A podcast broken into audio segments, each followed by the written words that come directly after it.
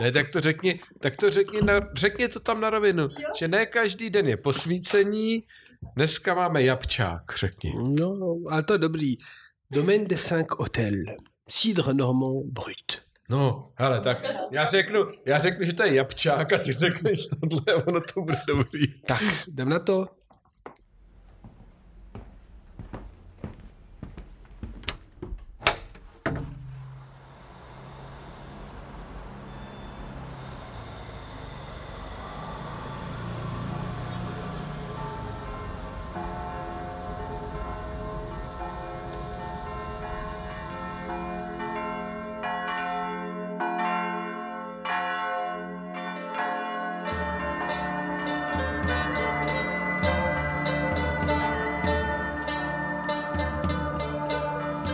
Středověk jinak. Trvá.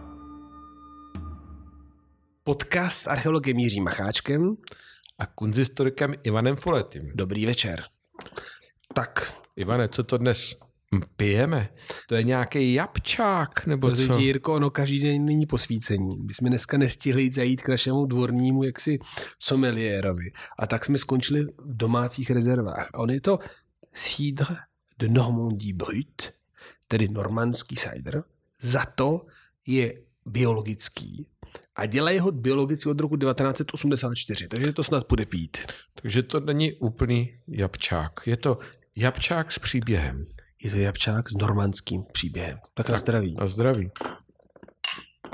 Ani to moc teda necinklo normálně. Hmm. No a je to sídr. Je to síla. Je to tak. No, když jsme se tak pěkně naladili, já bych se tě zeptal na takovou věc, která mi vrtá hlavou. Ty jsi znalec jednak byzantské architektury, byzantských dějin, ale taky novověkých ruských dějin. A já, když jsem byl v Moskvě, tak mě zaujalo, že i novostavby současných jejich pravoslavných chrámů jsou budovány, řekněme, v tom byzantském stylu. Ten historicismus je tam stále přítomný, jak kdyby neproběhla žádná modernizační éra. U nás, když se staví kostelíš od první poloviny 20. století, tak jsou v jakémsi modernistickém stylu úplně ten historismus se opouští v té architektuře, nebo dávno opustil. Proč si myslíš, že současné Rusko, současná ruská církevní architektura se stále takto intenzivně odkazuje k tomu byzantskému dědictví? To je strašně zajímavý věc, protože my máme jako dva problémy. Jeden je, co to vlastně je.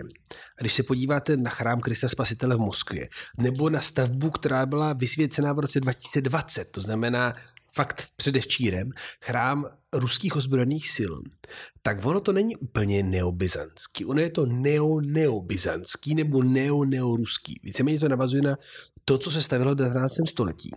No a za mě ta strašně zajímavá věc je, že je to vlastně způsob, jakým se Rusko vypořádává se svojí minulostí. Protože to, co ty si viděl, to jsou stavby, které všechny vznikly až po roce 1991. To znamená, že vlastně ruská společnost se skrze ty stavby snaží alespoň teoreticky, fasádně říct, um, to, co tady bylo 70 let, nebylo. My se vracíme zpátky k 19. století a zpátky k neobizantskému přemýšlení, které za posledních Romanovců dávalo smysl. Mm-hmm. To je zajímavé, je to prostě ta, ta idea toho věčného návratu k těm kořenům, abych tak řekl, v tomto případě k té ideji třetího Říma, o které jsme mluvili s kolegou Bočkem, nebo budeme mluvit ještě. Ale tam opravdu mezi tím neproběhla ani v té architektuře nějaká modernizační tendence, něco, co by se mohli nazvat funkcionalismem v tom, Hele, v tom smyslu, jak to známe od nás? No samozřejmě, že proběhlo, akorát, že to bylo v době bolševismu. My si musíme uvědomit, že vlastně církevní architektura v Rusku je uťatá tím 17. rokem a v 17. no po 17. roce se v Moskvě staví právě strašně moderně. Le Corbusier je pozvaný do Moskvy a staví tam. A akorát, že ten Nikoli modernismus... kostely. Nikoli v kostely právě. Modernismus je omezený vlastně na budování socialismu. A ve chvíli, kdy se v roce 91 Imperium bortí, tak je snaha opravdu ukázat, že ty věci na sebe navazují. Nicméně, ono to tak úplně není. Jo. My se v případě Ruska bavíme o něčemu, čemu se dneska říká desekularizace, tedy jakoby snaha vrátit se zpátky, ale formálně. To znamená, že chrám Krista Spasitele, velmi diskutovaná stavba druhé poloviny 90. let, vzniká jako kopie originální stavby, která vznikla v polovině 19. století a byla neobizantská nebo neoruská. Ale když se podíváte podzem vlastně té stavby, tak tam jsou garáže, luxusní nějaké místnosti, kde se dají e, pořádat konference, kongresy, restaurace. A tím pádem ta fasáda vypadá jako aha, neobizantská, ale realita je tvrdý mafiánský kapitalismus. Ale mimochodem v případě té stavby v 90. letech se to vědělo. Bylo to financováno z velmi nejasných zdrojů, řekl bych až úplně špinavých. A část ruské společnosti se tenkrát bouřila řekla, počkejte, vy stavíte kostel. A ve skutečnosti je to památník eh, normálně jako toho současného divokého kapitalismu, který teda v Rusku v 90. byl fakt strašný. Mimochodem není náhodou, že v roce 2012 ta skupina punková Pussy Riot chtěla jaksi protestovat proti režimu, kde se z jejich perspektivy trůn a oltáře se potkávají.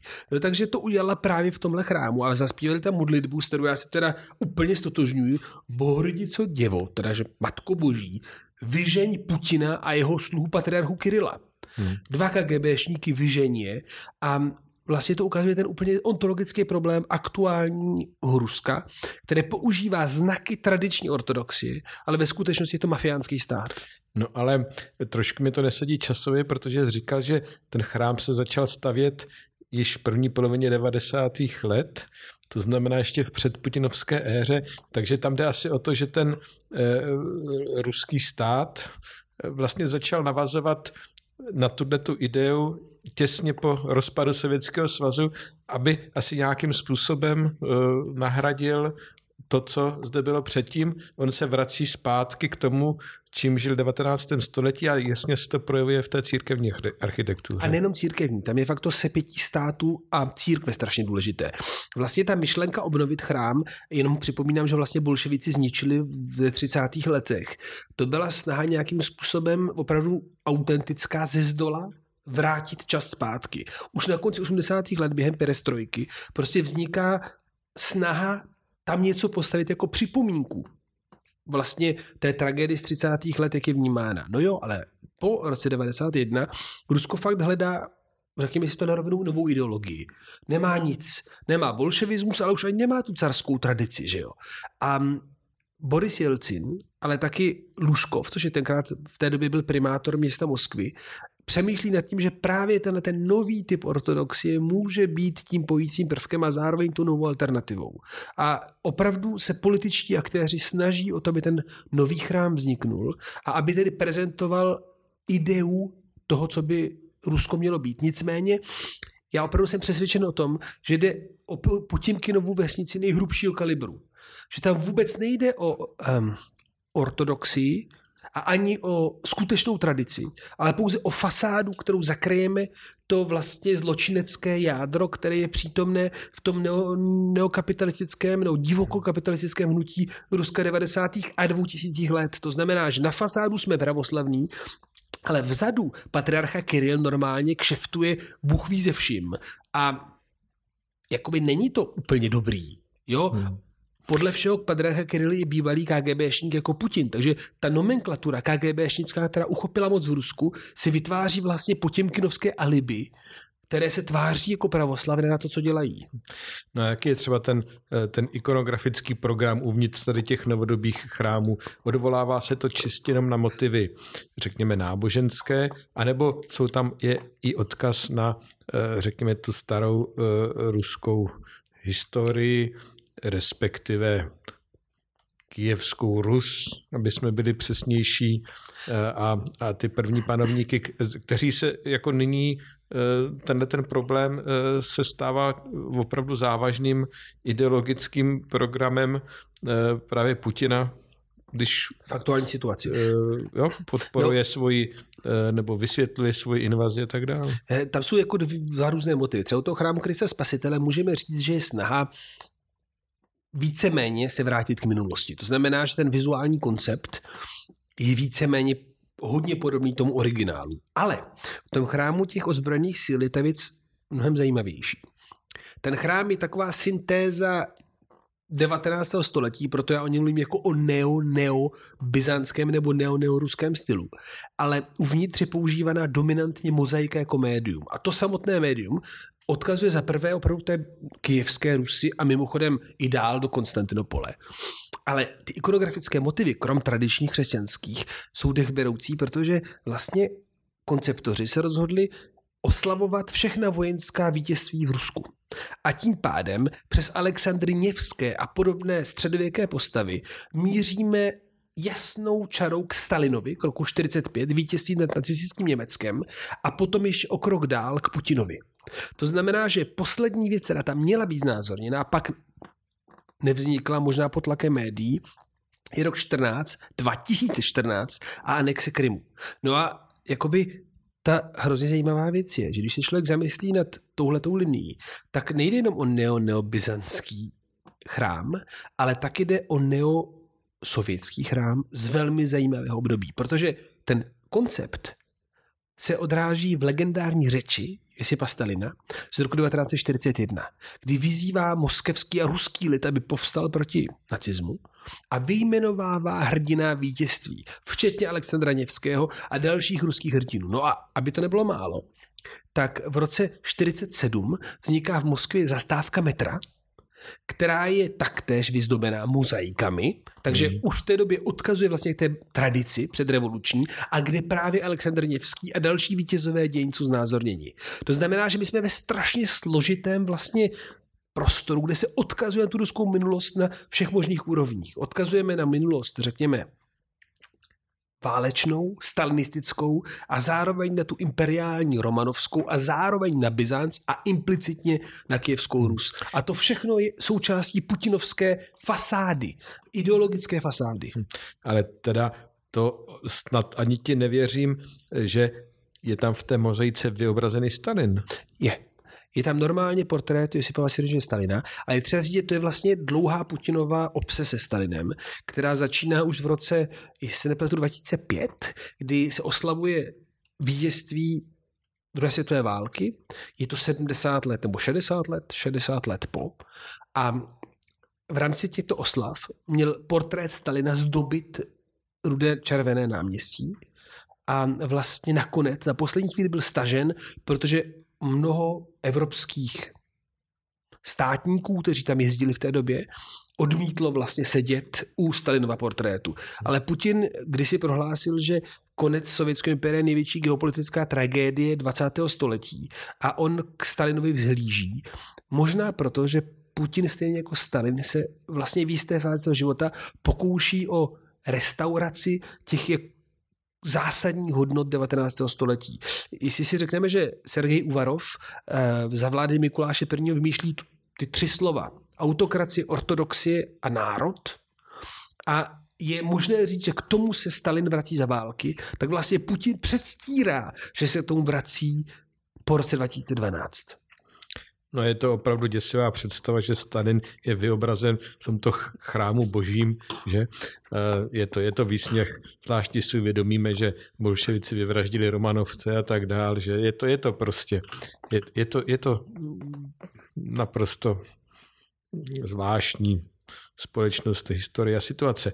Ale co mě tam ještě zaujalo, řekněme z toho kunzistorického hlediska, je to provedení tady těch věcí v té mozaice. Mozaika jako mm, technologie nebo médium eh, v dnešní době už není tak obvyklá ve světě. Je to opravdu jako programový návrat eh, eh, těch ruských architektů a těch státem podporovaných umělců, abych tak řekl, opravdu i k tomu ranému středověku, k Byzanci a tak dále, kde mozaika byla jedno z těch hlavních médií a technologií? Určitě ano. Tam jako je třeba říct, že přece ten pravoslavný svět se obecně chová jinak k minulosti než třeba ten západní. A ty jsi to trochu říkal s tím modernismem, který jako kdyby chyběl v Rusku. On do jisté míry chybí ve většině pravoslavných zemí, protože pravoslaví sebe samo prezentuje jako extrémně vlastně konstantní, možná bych řekl konzervativní. A tím pádem v Arménii, v Gruzii, v Řecku se staví v těch neostylech do současnosti. A mozaika je tím pádem součástí toho nějakého konzervativního projevu. Tím pádem mozaika se dá najít i v chrámech, které, nejsou, které nelze spojovat na první dobrou s, vlastně s Putinem, ale jedna věc je třeba takový chrám Kosmě Damiana v Moskvě, což je malý chrám z 19. století, který je pojen, řekněme, s intelektuální opozicí putinovskému režimu a kde u vchodu je vytvořená mozaika svatý Kosmě Damiana a který opravdu navazuje na tu raně křesťanskou tradici. A úplně něco jiného jsou ty mamutí pompézní projekty právě jako eh, ten chrám ruských ozbrojených sil, kdy opravdu celá kupole je pokrytá mozaikami. A tady se jedná, řekl bych, o retro a zároveň vyloženě o imperiální ambice. Ale ten vztah eh, k, k Sofii Kijevské tam je prostě implicitně přítomný pořád, protože největší mozaiky na svaté Rusy je prostě Sofie Kijevská. Hmm, hmm. To vše mi předpokládá, že v Rusku jsou umělci nebo eh, celé eh, umělecké školy, které s tou mozaikou umí pracovat, vzdělávají se taky a tak dále. A to asi je i ve světě výjimečné, ne? No to je taky zajímavá věc, protože vlastně um, v Rusku opravdu jsou řemeslníci, kteří to umí. Nicméně otázka, kde se to naučili. A já jako bych nedal ruku do u všech, ale vím, že alespoň část z nich se formovala v Itálii. Protože v Itálii to řemeslo mozaiky přežívá od 19. století minimálně v místech jako je Ravenna protože je tam obrovské množství starých mozaik, které se restaurují a tím pádem tam jsou permanentně dílny, které se učí restaurovat, tedy vyrábět mozaiku. A v Římě navíc bylo takové klíčové centrum, mimochodem s českou stopou, protože jím zakladatelů je Tomáš Špidlík, kardinál Poskovický, že, který založil místo, kde se východ a západ měli potkávat, říká se tomu Centro Aletti, a Ivan Marko Rupnik, současný umělec a katolický kněz, tam vytváří mozaiky na špidlíkovou objednávku. No a část ruských umělců se formovala právě v Římě. Takže ten paradox je ten transfer, možná přišel z Itálie, nicméně to, co se dnes děje v Rusku, je opravdu úplně něco jiného. To znamená, že se bavíme o lidech, kteří slouží režimu, jsou tam velké dílny a prostě vyrábí široce vlastně tohleto prastaré médium. A pro mě je to to jako zajímavější a bolestnější, že já mám mozaiku bytostně rád, protože to je obraz, který září. Je to obraz, který má náboj a sílu jako málo který a představa, že toto médium je zneužíváno k putinovské ideologii dost bolestná záležitost. Hmm. To ti věřím, protože taková mozaika je opravdu nádherná věc a ta představa, že ten Stalin je i součástí tady tohletoho um, umění, když umění, no, je to, není to vlastně tak trošičku jako politický kýč, když se to tak vezme, kde je ta hranice mezi uměním a propagandou, eh, mezi opravdu jakýmsi výsledkem nějakého uměleckého vyjádření a něčím, co děláš na objednávku politické moci? To je strašně novodobá otázka. Nebo minimálně, řekněme, postrenesanční. V předmoderních dobách se dělá jenom na nějakou politickou, teologickou objednávku. A v tom smyslu si myslím, že ta ruská produkce je naprosto standard. Je prostě mecenáš, který platí a ty děláš, co ti mecenáš říká. Já bych řekl, že kvalitativně ty mozaiky vůbec nejsou špatné. Jiná věc je, že informovanost dnešních umělců je samozřejmě jiná, než to mohlo být dřív a tím pádem ta zodpovědnost za takovou věc je samozřejmě veliká. Ale mě na to vlastně asi nejvíc zaráží ta jakoby prvoplánovost té fasády, které ten Putinův režim vytváří. To znamená, že vlastně v době hluboké vnitřní krize, protože Putinův režim je v rozkladu minimálně 10 let a je v rozkladu, protože je založen na tom, že ten stát ovládají vlastně tajné složky KGB, které ho rozkradly úplně. Ten stát jako se posunul na úroveň nějakých jako s banánových republik, že je z toho, že prodává plyn a ropu a uvnitř se vyrábí minimum hodnoty. Takže tenhle ten úplně rozložený, rozkradený stát se snaží vizuálně vytvářet dojem, že má nějakou identitu. A umění v tomhle případě mu pomáhá vytvářet tuhle tu jakoby tradiční ruskou, sovětskou, stalinskou, ale i romanovskou a byzantskou identitu. No a jenom chci říct, já jsem řekl umění, ale řekněme oficiální umění, protože pak, když budeme považovat za umění i Pussy Riot, no tak naopak to neoficiální umění se oproti tomuhle oficiálnímu umění velmi tvrdě vymezuje. Teď si zkus jenom zaspekulovat do budoucnosti, Putin tam nebude věčně, snad tam nebudou většině ani Putinovi pohrobci, co pak ta ruská společnost, ta společnost budoucnosti, která snad bude mnohem lepší než ta současná, udělá s těma, těma monstrózníma megalomanskýma stavbama. Myslíš, že je nechá stát? Nebo že zboří podobně, jako bořili v bolševici chrámy z 19. století? Já si myslím, že asi bořit nebudou. I protože doufám, že se v Rusku dostane k moci tak tvrdě ateistický režim, jako byl ten bolševický. Ale my víme, že Stalin měl portrét i respektive jeho jméno bylo vepsáno do metra a nejenom. A že jeho paměť byla vlastně v rámci destalinizace po roce 1956 vymazána z metra, aby se tam vrátila za vlády Putina. A tím pádem já bych doufal, že až se v Rusku ta situace zlepší, takže by ty nejflagrantnější manifesty té autoritářské moci zmizely. Protože vypořádat se s nedávnou minulostí je důležitá věc a dělat to skrze obrazy má, má pro člověka význam. Mimochodem, teď ta otázka vlastně strhávání památníků a ničení paměti na doby minulé je strašně aktuální. Je otázkou, jak dlouho to bude v Rusku trvat, aby, aby, aby padla ta putinovská vlastně tyranie. Já totiž mám strašný strach z toho, že aktuálně vše, co se děje, nahrává naopak trvání putinovského režimu to vlastně, jakým způsobem třeba Západ teďka pracuje s ruskou, řekněme, opozicí, to, jakým způsobem ji nepodporuje, to, jakým způsobem vlastně dnešní rušní, ruští oponenti, když nejsou teda úplně hvězdy, jako je třeba profesor Zubov u nás na univerzitě, nejsou vůbec přijímány do Evropy. To všechno oslabuje dramaticky ruskou opozici, protože ten Putinův příběh o tom, že je Západ fašistický a že je proti němu, je vlastně zdánlivě potvrzován. A to si myslím, že je strašlivý problém. My potřebujeme silnou opozici v Rusku, aby ten lživý narrativ neoruský, neobyzantský spochybnila a aby ukázala na skutečnou realitu Putinova režimu. Což je opravdu režim, který rozkradl a zničil stát, kterému, kterému vládne. Tak si ještě připíme na lepší budoucnost Ruska, ruského národa i nás a Evropy a budeme doufat, že až se to bude měnit, tak opravdové umění nebude trpět. Já tak doufajme, doufejme. Na zdraví. Vyrobilo Centrum raně středověkých studií při semináři dějin umění s finanční podporou aučního domu Zezula. Scénář Ivan Folety a Jiří Macháček. Zvukový záznam Gajana Achvedenová a Anna Kelblová. Zvuková postprodukce Gajana Achverdianová. Znělka Jakub Kraus. Podcast Středověk jinak trvá.